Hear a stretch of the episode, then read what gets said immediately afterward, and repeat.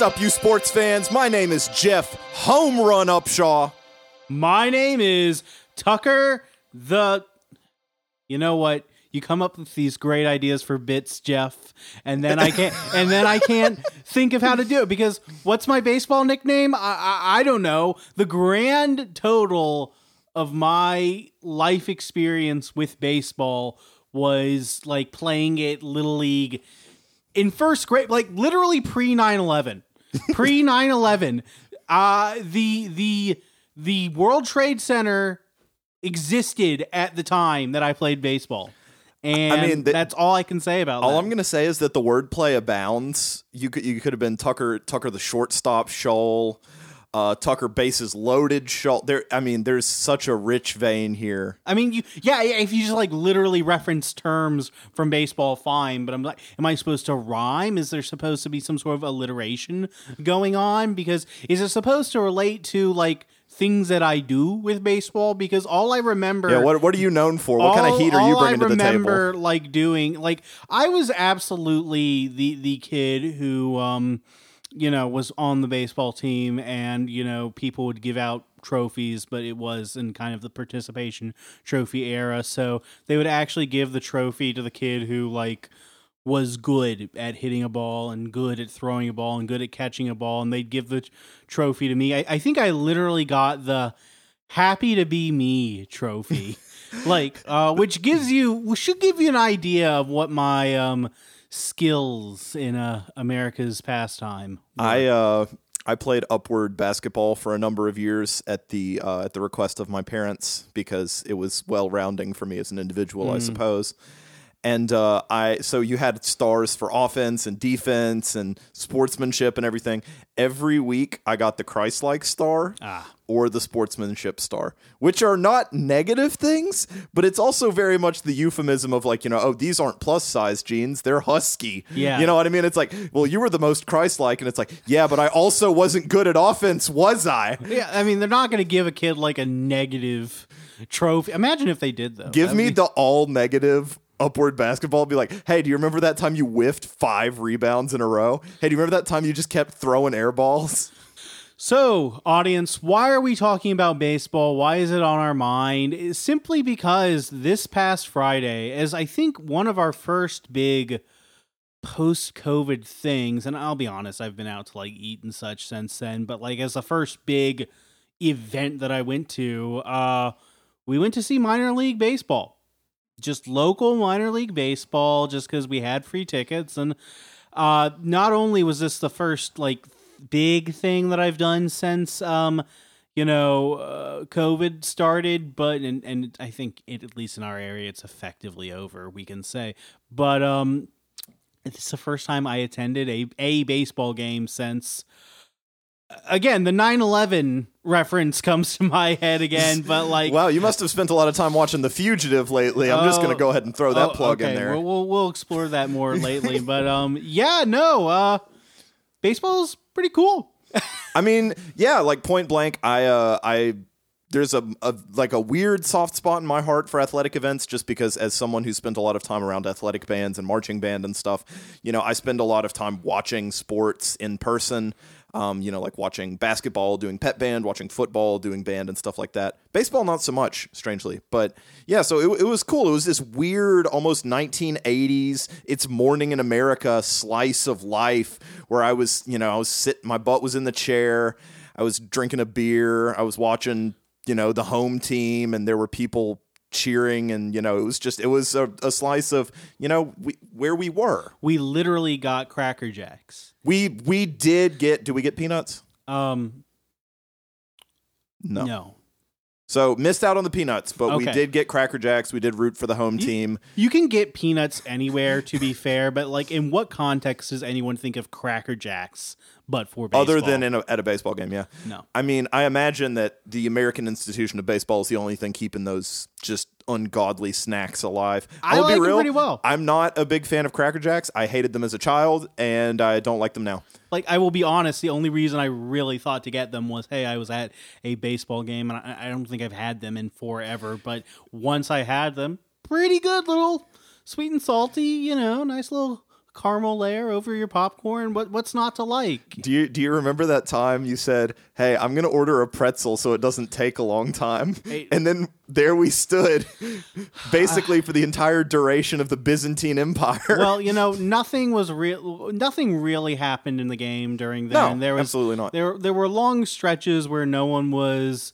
There were no runs, and then like very brief bursts where the crowd was going wild because there was a home run with the bases loaded, and, you know, all that kind of thing. and then the the away team just decided to score five points on us in one inning, and then we lost nine seven. It felt very bad. Yeah, It felt bad, but on a certain level, that bad was good because at least we were again out doing something. And to be clear, audience, we are very uh, responsible individuals. We've both been fully vaccinated. Okay, so we think that you know we're we're, we're adults. We can kind of decide. Okay, you know what.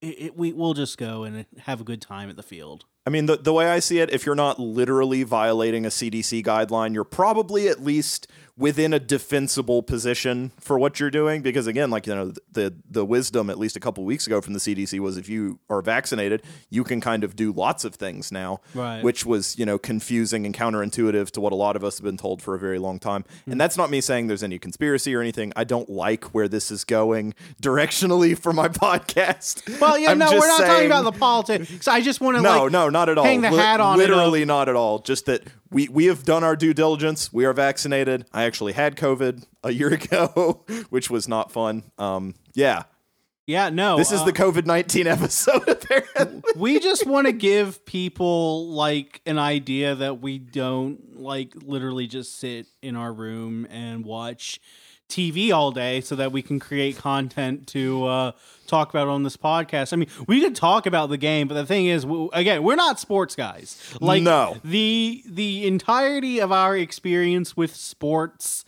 is like for, for peripheral things. Like you were in band, so of course you experience big sports games through that thing and that sort of thing. So um, I cannot comment on ex- anything except like the broadest strokes of number forty four.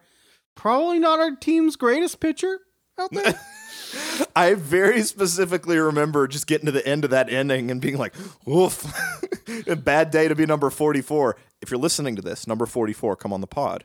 come on the pod. Um, we want to talk with you, and if you talk, if you like, actually show up on our podcast, all is forgiven. You know, Yeah, no, we'll forgive that atrocious ending of just letting everyone and their brother get a hit on you. right. You know what? And honestly, maybe he's a great player. We like literally like we're not. I'm not. I don't plan on necessarily going back to a baseball game this season, a minor league baseball game. For all I know, he's awesome, and he literally just had a bad day. So Yeah, maybe maybe he'll fare better against the Doughboys. That is a real team in our conference, by the way. really. The Johnson City Doughboys. And we're the. I guess we can just go ahead and say it. We are the Axemen, and I, I guess we're we're the Axemen now because it's like it's supposed to be evocative of of Daniel Boone and the various pioneers who just you know went down and uh you know Cut down trees. trees for lumber. But it's funny. We're the George Washingtons. it's funny because the announcer he had like a weird like tick where axe sounded like X sort of, so we just heard like X Men repeatedly, yeah. which would be an awesome name for a team. Well, And- see, Axemen is a tricky title because you can miss it one way and go X Men, or you can miss it the other way and go Ass Men. and so, like, really, there's a very specific amount of tact you have to have when discussing our local team. Um, uh, you know, I'm fine with either. You know, uh, X Men, great. ass men. You know what? You do you, man. We're, not, we're not here to yuck any yums on this podcast. So, uh, as you've probably guessed by now, Tucker and I have been watching some Quibi. yes, Quibi. Uh, okay, let's back up a little bit. Um, Quibi is already. I say this word and it dates you right back to like 2020 when everyone everyone was roasting uh, this. For those who don't know, Quibi was perhaps the boldest experiment of the streaming era. And you know, if it failed, it was not because of a lack of talent and Funding. capital. So, Yeah. yeah, behind this project. It was the brainchild of Jeffrey Katzenberg, big uh, big wig at um, Disney for many years. So obviously he, you know, he he knows how to run like create content and uh the person I think actually overseeing the day to day operations. In fact, I forget their specific titles in this, but um, the person who was like running it as a company was uh, Meg Whitman, who was for many years the uh, CEO of HP. She went on to like run for governor of California. She didn't win, but the point is like she's a substantial person and she's a substantial person within the tech world. So you have Hollywood and you have Silicon Valley and they were coming together to create this streaming service and like everybody and his brother is making a streaming service now. But oh no. The whole pitch here was that this was going to consist of of a variety of original programs that all ran for 7 minutes an episode. Uh, this is where the title of the uh, streaming service comes from because it was supposed to be, you know, uh, quick bites, Quibi, you know. Qu- it's it's just a it's a little you know it sounds like something you would say excuse me after You're like a, a quibby oh sorry And again, I don't want to date ourselves too much in I, this. I would because date me I fine. Uh, you're married. so Narcissus has entered the chat and I would date married, myself So, um, Amy had better watch out for you. me Uh, so like uh, there were a lot of comedians who got like there's some really cheap low hanging fruit, you know, that you can wring out of uh roasting Quibi as a concept that we uh, you know I don't know if we're gonna play with that too much. The only reason we decided to come back to this was recently Roku. The, the point is Quibi was a massive failure. It it it had to have like ceased operations within a year and shut down and Can I can I get a punch in here real quick before we get that? to the to the rest of it? I just want to say the idea of naming your streaming service based on like the premise behind the streaming service makes like no sense whatsoever. That'd be call it that'd be like calling Netflix low budget random collection of things streaming service. You know what I mean? And then finding a way to make that palatable. you, you know the, the thing is uh, someone pointed this out recently and it's so funny because when they first and, and this is past the era of um when when netflix actually started doing original programming they seriously were trying to position themselves as like an online hbo in the sense that like all they Yeah, had sure. like the high end content for for the Sopranos, they had House of Cards. For Sex in the City, they had Orange is the New Black. They were really trying to like cover their bases from that standpoint. For Game of Thrones, they had Marco Polo. Remember that? And I do remember that show. and then they realized that, oh my God, our audience are a bunch of little piggies, a bunch of little oink oinkers who are going to just like watch whatever slop we put right in front of them. So, you know what? We're just going to be like TLC on on the internet now. I, I find that a little because even the even the real just real groaners that are getting pushed through Netflix, I find higher quality than TLC. Okay, you, you But take it's my it's, point. You're- it's kindred in spirit. I'll give you that. yeah, so the point is like that era is long gone. But going back Wa- was it ever actually fully in effect? Uh for a moment, you saw what they were going for. Can someone please give me a positive review of Marco Polo? Uh Benedict Wong was good in it, and uh, he was Genghis Khan in that, and then he uh, went to be in the uh, Marvel universe. So you know, okay. Well, anyway, fair, fair enough. going back to Quibi, um, the it, it did fail, but to be fair, you can kind of like suggest that okay, maybe launching it right at the time that a pandemic was happening was probably not the uh, most fortuitous bit of timing that they could come across. Um, and honestly, at the end of the day, I've told you this. I was like, I'm like half and half as to whether like legitimately Katzenberg and Whitman just um miscalculated and they had so much hubris from being successful for so many years in their various business ventures that they just could not see the glaring flaws in their schemes and that this legitimately just failed because it did um or if this was like some sort of like massive scam that was never supposed to be successful anyway and there was like some weird financial machinations behind this that they just needed to like have a business somewhere as like a front for some sort of op i'm not even suggesting anything illegal of course because there's plenty of like legal things you can do with that. Point being there's no more quibi but roku Roku, of course, being the thing that essentially is now, in a lot of ways, what Netflix was 10 years ago. Like, not literally, but you understand what I'm getting at. Yeah, right? they're more so an amalgamator of other content instead of a producer of their own. Sure. Except that now they have the Roku channel on there and they're trying to pad out the content on that. And wouldn't you know it, before Quibi qu- crashed and burned, they did produce a ton of content. So Roku swept, swept in and said, you know what? Uh, let's acquire this. Let's just lie to people and say these are Roku originals. uh, Oh yeah, you do get that giant Roku original slide at the beginning of every yes, Quibi. yes, it is. Um, which is, you know, that's a that's a bold thing to be putting your name all over.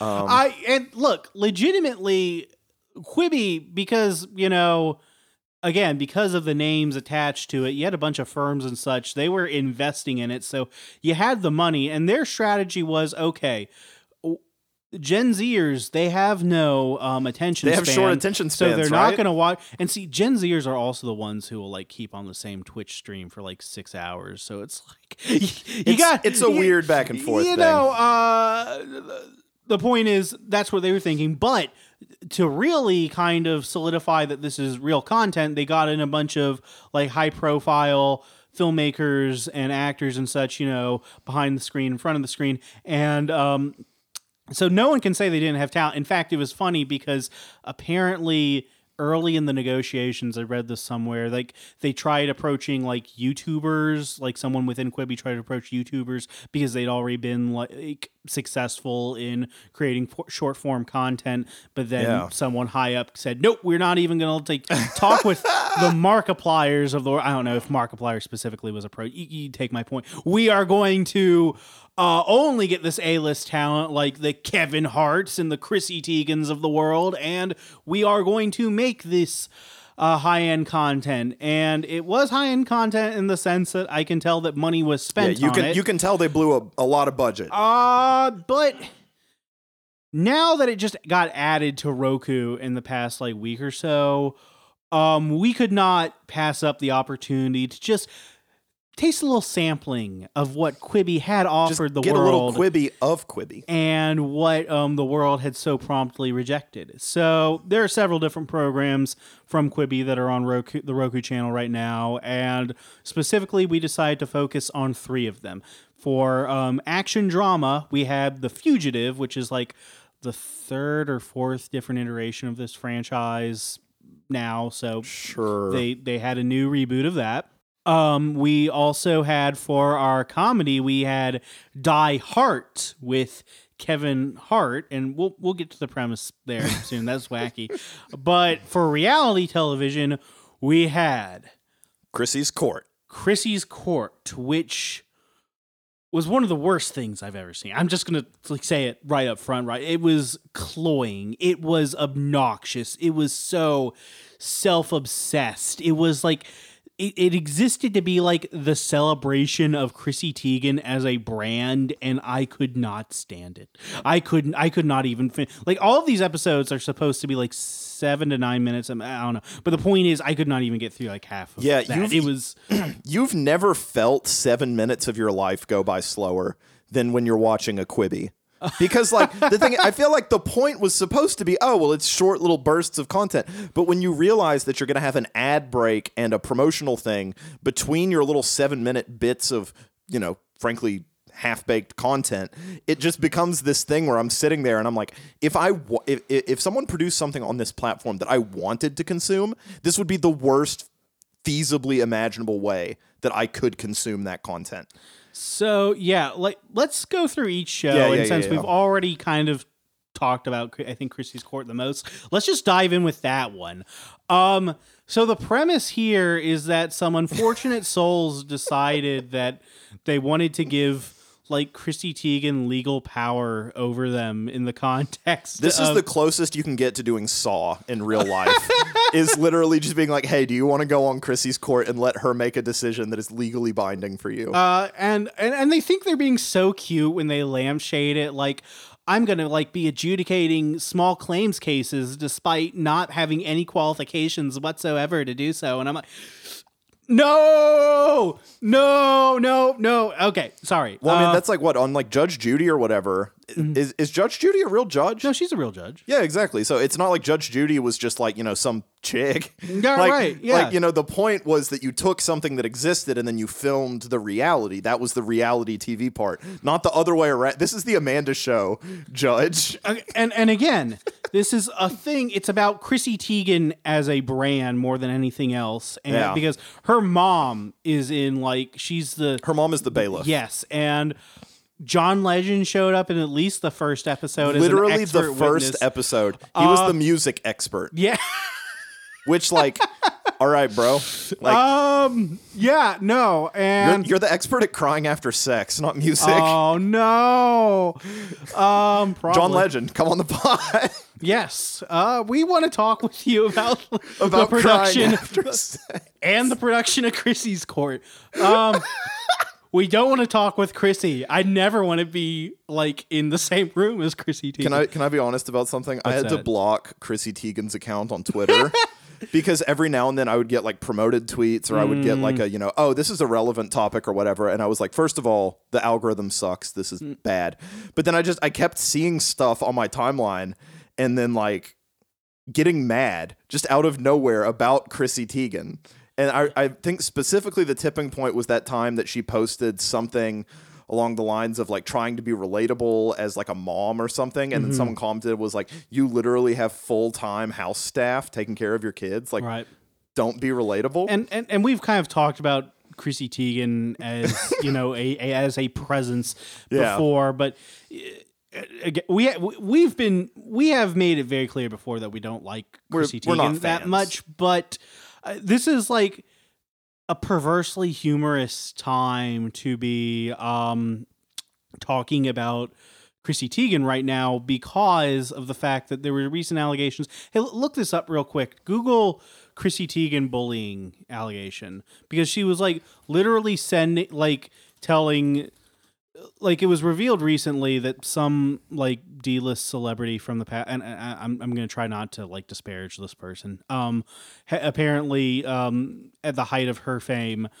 10 years ago Chrissy Teigen had been like messaging this this girl this sorry person she's non-binary um had been messaging um them telling them to uh, kill themselves and things like that um it, the, just the headline itself being puberty doesn't stop at 18 guys just so you all know that voice crack you just heard yeah that was real that was that was real that's me and that's you know that's the candidness you're going to get on the Daily Brain Bleed. Chrissy Teigen is accused of bullying a 16-year-old TV personality and telling them, "quote I can't wait for you to die." Now, obviously, that is conjecture. No one's been convicted of anything or whatever. But she did quit a voiceover role for Netflix's Never Have I Ever, mm-hmm. following them, and so anything less than just a PR person coming out and saying. No, that literally didn't happen is basically an admission of some type of guilt. and see yeah and see I, I don't like to be the when there's smoke there's fire guy but um more often than not. someone made this point like I don't know. I, I remember hearing this on like one of the more recent Red Scare episodes of all places. So this is like third hand repeating someone, but I think this is true.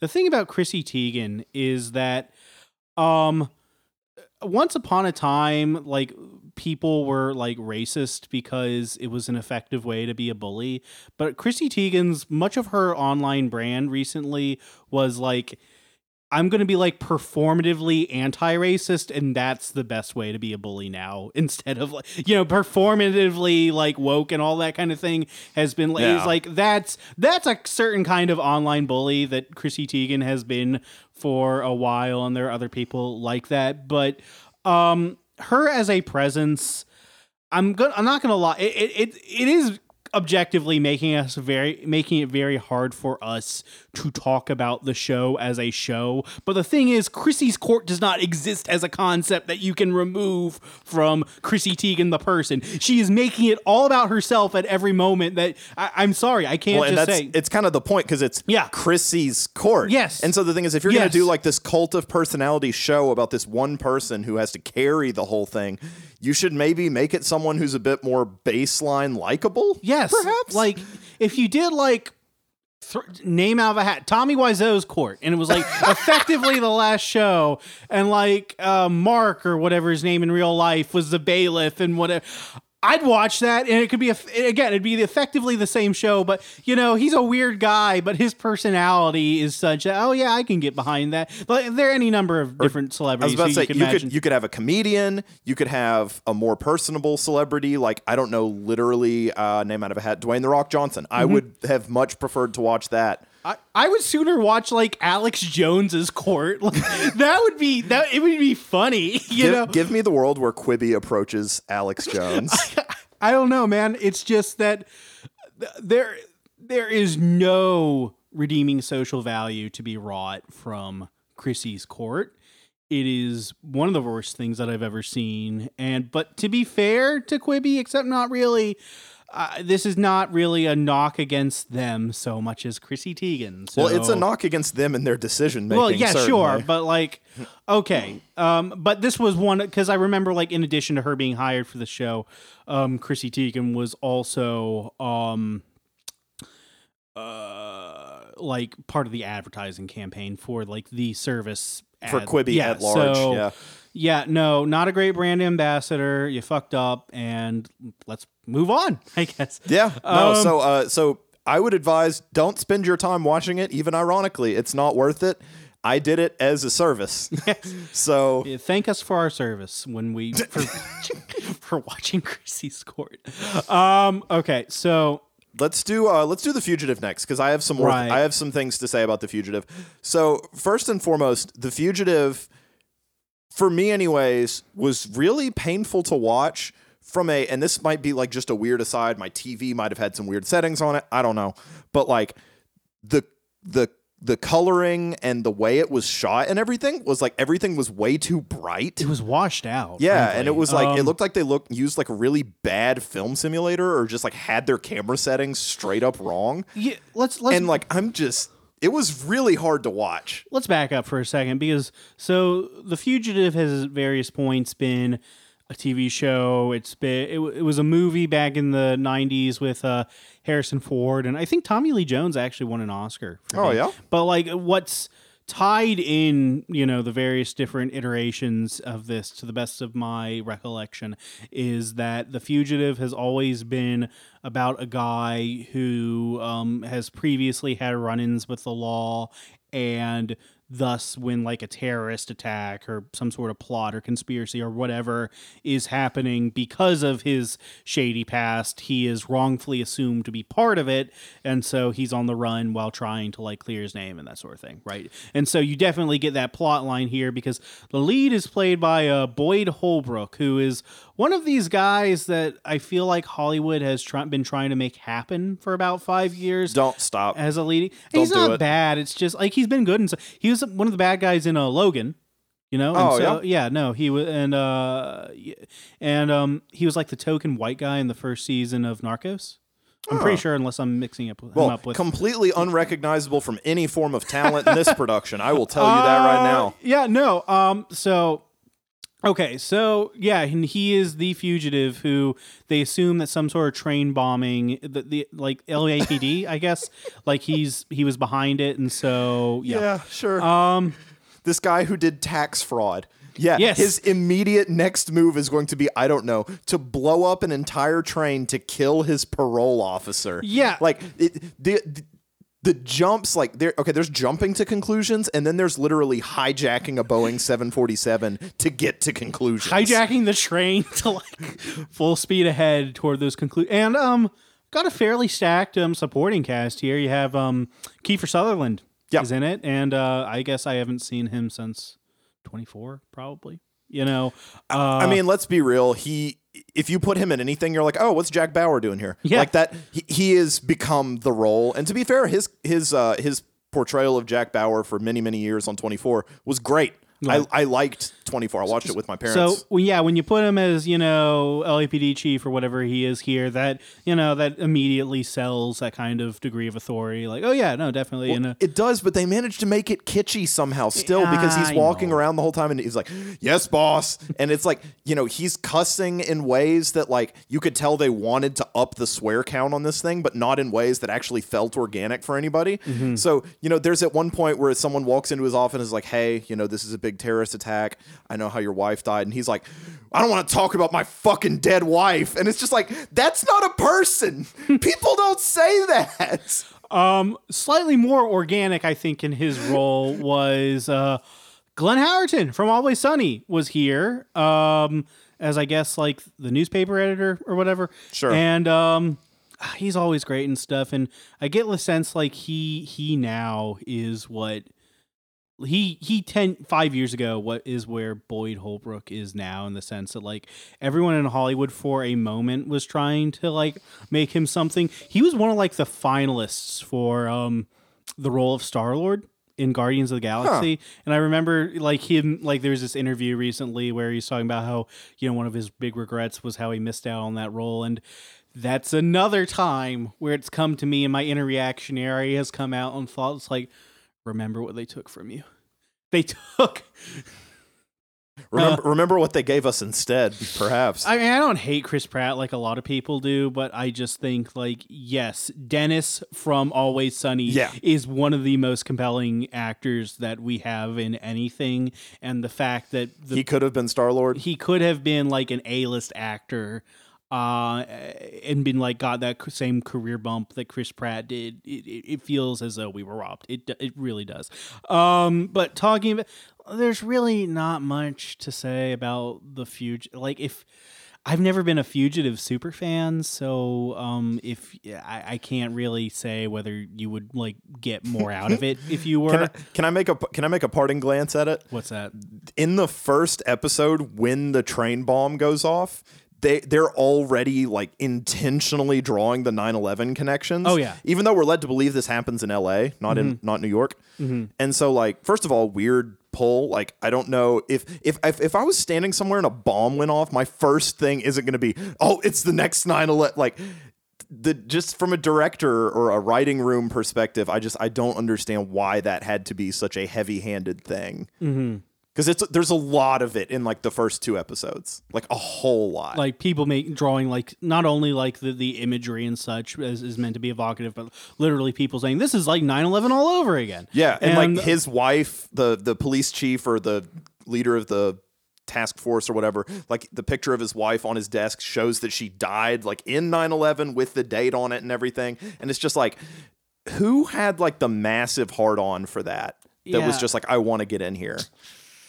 Uh the the it's also like the as an action show it's like not good.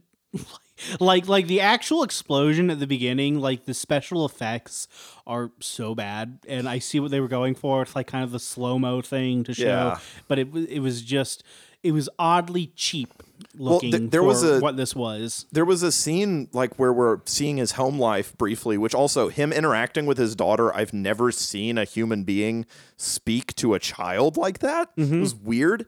But like there's a scene where there's this car pulling down the hill before we see the inside of the house. They animated something about it because the way that the light was behaving was not natural at mm-hmm. all. It was like C- they CGI'd that shot. and, And it's like but why? Th- this might be like the same. Th- I'll, I'll bring this up also with Die Hart, but to be fair, and again, this is not being fair to Quibi as much because they're the ones who mandated the runtime. But to be fair, I guess to the creators and the actors and writers and everyone uh, involved with this, if it's if like essentially the first like uh episode of the fugitive in this show had been like normal length for television uh like an hour or even like 30 minutes it might have unflowed uh, uh, it might have flowed in a bit more like organic. Yeah, manner. sure. Because they were they really did were stuffing a lot of exposition. They- uh, exposition. they were speed running a pilot in seven minutes, which, if you think about it, you know, just doing some math in my head real quick, a seven minute pilot, including opening and closing credits, you would have roughly four times the amount of screen time in a 30 minute. Yeah, Like no. four times. Um, That's insane in terms of just like the amount of stuff you can cram in there. And then even, you know, nowadays for a real dramatic show, you're looking at 45 to an hour per episode. So, Yeah, no. So there are probably shows, even really good shows, certainly high concept shows that might thrive under these conditions. But a an action drama series like this, um, it, it's not one of those shows. It's not going to thrive under these conditions. I No. don't think. No. Um, and just not much to really commend about. It's not actively bad and offensive to me in the same way that Chrissy's court was, but I can't see why you'd go out of your way to look at this. Yeah, no, I I wouldn't recommend it. Um, so let's uh, let's talk about Die Hart just real quick. I found this the like it wasn't bad, so I don't hate it, but I also was not particularly interested in it just because one, I don't find Kevin Hart particularly funny in a lot of things, and then two, like again, you're just you're watching it and you know you're on a seven minute timetable, and it just the whole experience kind of sucks. I so the the premise of this show is it's not only does this star Kevin Hart, but it's literally taking place from like the fictionalized perspective of Kevin Kevin Hart's playing himself, right? A fictionalized version of himself. And I mean, that's just generically true about Kevin Hart. well, but yes, but it like the, the subtext is text it's- here. yeah, it's and- literal. It's literal. And so, in the world of the show, he's dissatisfied with how his career is going. He's dissatisfied with all of the um, uh, the the lightweight sort of sidekick roles that he's getting, and he wants to be an action star.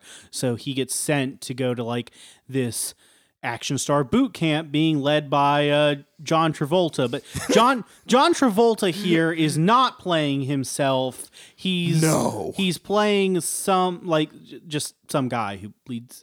And see this it, it it's weird and arbitrary when you get shows like this where some of like there are act like big actors in here who um are playing themselves, but also like if anything john travolta is more recognizable an actor but he's playing a different guy and it's it's a weird kind of suspension of disbelief that okay not only is kevin hart in this but they're constantly name dropping like matt damon dwayne johnson tom cruise all these guys and okay what about what about john travolta have you ever met john travolta john travolta um the lead the lead actress He's a Scientologist, though, right? yeah, he is a Scientologist. Rip. Um, the lead actress in the show is, um, I believe I'm saying her name correctly here, Nathalie Emmanuel, who was um, the the one woman of color in all of Game of Thrones. And honestly, she was also not playing herself, but you know, just a generic kind of TV actress who wanted to move on and do big roles. And for that reason,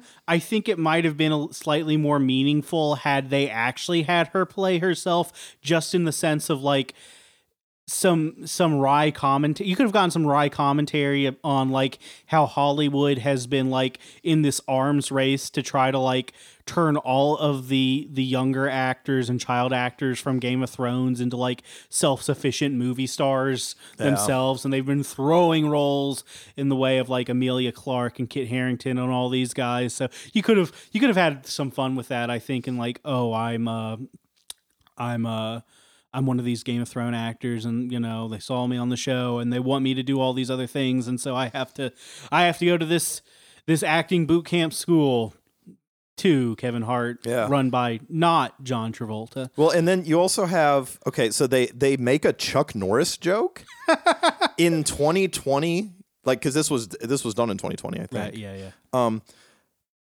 like what?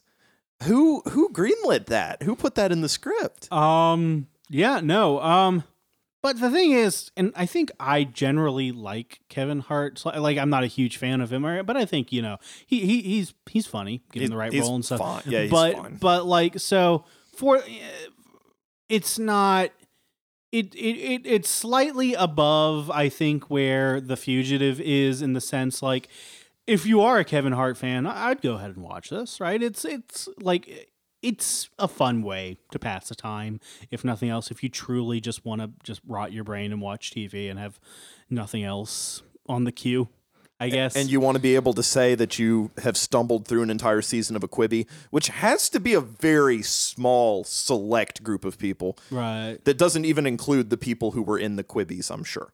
Yeah. Um, Um. Yeah. uh, so and and look, there are other Quibi shows on um Roku. I'm not sure if their entire original catalog is on there, but I know off the top of my head that they also had like some sort of Reno 911 continuation, and I'm sure some of the audience are going to think that we are Philistines. At least for me, when I say this, I'm I'm not going to assume for you, but uh, the reason I didn't go with that is because I, I never saw like the original Reno 911. Did you? I've like I remember I saw like three or four episodes on like old Comedy Central or something like way mm. back in the day when I had cable, and like I never really saw the point. It just seemed kind of like The Office, but worse and raunchier. I, I know it has its cult following. Oh yeah, Like, sure. Like I've known people who are into who- Reno 911. So I maybe that's worth it from your standpoint if you're a big Reno 911 fan and have somehow not realized they have done more content in that world until listening to this podcast. Uh, go to the Roku channel and you'll find some. you you've got something waiting for you. They'll keep the lights on for you. Yeah. Um, just as a quick little ending exercise here, because I, I I feel like there's there's been a lot of a lot of negativity, a lot of I don't like this about this thing, at least from my end, anyways. Because genuinely speaking, I found the whole experience fairly unpleasant. If you could take an actual full budget, full length show and force, like with a gun to their head, the directors and the cast and everybody to make a Quibi version, what show would you quibby? Not because you want to see it succeed or anything, because obviously the formula is not great, but just if you could have that exist in the world for you. Um, there, there's a way that I would cheat and do this and say that like um, I would take the Quibi version of like, I know this is a show that I've brought up quite quite frequently here, but I have surprisingly few shows that I can say I uh, like legitimately like to begin with. Um, I would definitely see like a Quibi version, not necessarily like a new version of the first season of True Detective, but just short seven minute clips here and there just to see what Rust Cohle's up to nowadays. You know, just to be with those characters. Like, there are any number in a world where like James Gandolfini was still with us, I would definitely like to just see short like clips of where him and his crew still are. If if half the cast of Silicon Valley had not turned out to be sex pests, I'd love to s- uh love to see where those gonna do? guys are like but actually going back and erasing the show as it is and forcing them to do a 7 minute per episode version. Well, no, I meant I Um, meant you could have both more or less. so that's uh, that's fine. I'll take that. Uh, yeah, because like for actual like story reasons, I can't see why you would do it, but simply just to like, you know, see what some of your old favorite characters, Monk, Monk, right, with Tony Shalhoub. I- Yeah, I'd see, yeah, yeah, yeah, I'd yeah. see what Monk's up to. I'd see what the guys on Psych are up to. You know, if so from that perspective, sure. But then that's like just asking me to say what shows that I like to the point where I would like want to Consume see, more content of it, or yeah. just like not even like oh full again new stories just like see what the characters are up to nowadays you know um like I, w- I i'm not a big office guy so i would be entirely apathetic as to whether they do that again um Yeah, no, its cultural moment has uh far since passed. uh, maybe parks and rec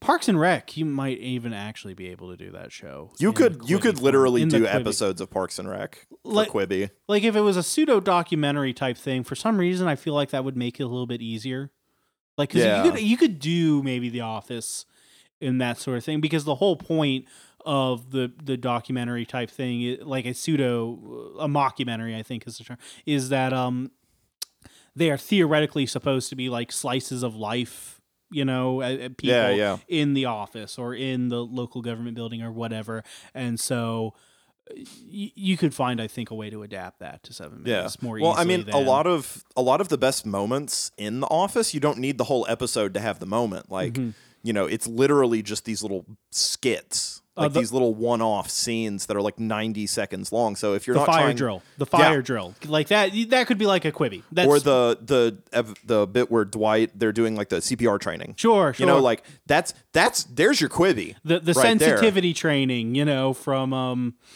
yeah. Oh no! Uh, no, that could. I, I maybe because you're spending less time with the characters, you're, and you're only seeing like the the wackiest moments. You, Yeah. that would like take away some of the smaller character moments, and you'd get more bias toward characters like Dwight or or or, or Michael Scott or whoever. But um. I, I I've never really cared about like the Jims and Pams of the world. Any Yeah. like I they're like this cult of people out here who still idolize Jim and Pam as like the the platonic ideal of what a couple should be and what humans should be and I always thought Jim was a massive dick. I'm sorry. Uh we Well, I mean, so my thing, I think, with the Jim and Pam thing, and this is a weird discussion to get into 50 minutes into an episode about Quibi. Why not? But this is our brand. Is that it's so relatable in such a way where it's like, you know, they didn't have all of this uh, massive amount of shit in common. They weren't like, oh, I do this and you do this. And it's just like, no, they were just real good buds. And it just kind of organically developed into like these really, really warm, really intimate feelings. And then, of course, you have the gatekeeper in Pam's boyfriend or fiance at the time at the beginning of the show. And I think the reason people like it so much is because it's just so pure and undiluted and relatable that it's it's not you know star-crossed lovers. It's not Romeo and Juliet. It- it's closer to reality than that. it is pandering. It's pandering in the sense of like, um, I know sometimes people will make memes and just try to remind people that in like a zombie apocalypse universe, you're probably not going to be like the lone survivor. You're probably going to be the zombie, right? And so, in that same sense, with The Office, uh, what they want the viewer, they want the viewer to like identify, I think, closest with um, Jim and Pam and think, oh, all these guys are freaks, but you're not like them. You're like Jim and Pam, you know? And um, nah, you're it's- Kelly. It's, that it's that like it's it's a lack of like the fact that you know they're so fully invested. I think in those characters evinces a sort of lack of empathy for the others, who I think are. It, it at a certain point, it really just is like Jim is like picking on this obviously autistic guy, and you know, I, you know, there's not a lot of stuff going on there for me. Man, I forget what's the the the cat's name who plays Dwight. Ah, why- uh, Rainn Wilson, you mean? Yeah, he uh he was in a movie, but uh I'm trying to remember the name of the movie now. I'll have to look it up. But it's God bless. I it it unlocked for me like a deep hidden memory that I had attempted to forget because it's uh oh man, hang on. I'm I'm going to have to look it up. I'll edit this out later.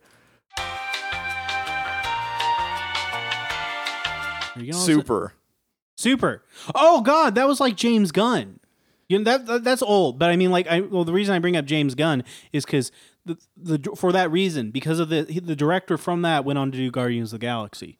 and Oh, all that I did. kind of stuff. Wow, I would Yes. not be able to draw a line between those two points that because was- Super is That's a that's a dark movie. That's not a very pleasant movie, but it's it's unpleasant in like a good way. It's like okay, you can tell the people behind this, you know, fully committed to their weird concept. And I guess from a like I, I I like the movie, but even beyond that, from a career perspective, it uh it worked out for James Gunn. He's now does massive Marvel and DC movies. He's doing the next Suicide Squad. So uh, Yeah, it, it worked for him, but holy crap. I remember finishing this joint and just being like, what did I do? Did you see? Um, he didn't direct this, but I think he like wrote and produced it or something. But um, Brightburn, which was this came out more recently, but it was this yeah, 2019, yeah. this spin on um the Superman origin story where there's, there's this guy who's like clearly there's this kid who's clearly doing like the same beats as you know early super he he crash landed on Earth and he's growing up in small town America, but the kid's a psychopath. And uh, Oh, it, it turns it on his head. It that is a messed up movie. That's really good. That's It's- okay, so this- this is a film? horror movie. Yeah, we, yeah, we yeah. might have to do a we'll we'll we'll plan this. We'll plan this off air. Let's, let's do a James Gunn appreciation episode. And James Gunn, if you're listening to this, Come on the pod, come bro. on the pod. uh, we will not offer any sort of criticism when we will just like suck your dick the whole time. Probably It'll it'll be really hard to listen to because it'll just be us falling all over each other trying to win. sycophantic. You know, It's just really difficult. I won't even ask you to look at my 38 screenplays. I definitely won't ask you to to put me on in a behind the scenes capacity where I just fetch water for people. um, yeah, Fetch no. water for Chris Pratt though. Uh, okay. Uh yeah, Quibi. it was a failure and um yeah, now we see why. I mean, I think I, I I think my my thing coming out of this is just friends don't let friends watch a Quibi. Yes. Like if you have a friend that's like, you know, you're waiting you're waiting in line at a restaurant, a la Chance the Rapper from the promotional material, and they're like, oh man, you know, I could really go for a Quibi right now. Hit them. friends would sooner let friends like inject crystal meth through their nipples than than whatever this is. Like I'll I'll put it this way: if my wife came home and I had Quibi on the TV, I would just be like. Um, I was on a sex hotline. Were- Wait, were you watching Quibi? No, no, I was on a My Little Pony site. Like literally anything else would be uh would be a better thing to try to explain than why you were watching Quibi. There's honestly probably um, slightly more interesting and nuanced take that we could give about Quibi in the context of the streaming wars and how it's created this arms race for content. But we have just taken so much time today anyway that uh, we might say I might bring that up at some other point. But uh, yeah, Yeah, so I mean, if you if you were hoping for an intelligent and thoughtful cross comparison of Quibi across an industry, yeah, that's Yes. that's a good summation of how uh, how th- how that uh, panned out for us. Um, it just it doesn't I don't know like watching it it doesn't make me want to analyze it critically like in a really really super serious capacity because it's just like it's not even taking itself in that capacity you know what I mean like no. like why am I going to spend more IQ points thinking about why you would do this than you did in literally spending the millions of dollars to do it right, right, right. so that's just where I'm at Yep. Uh, my name's Sucker. my name's Quibi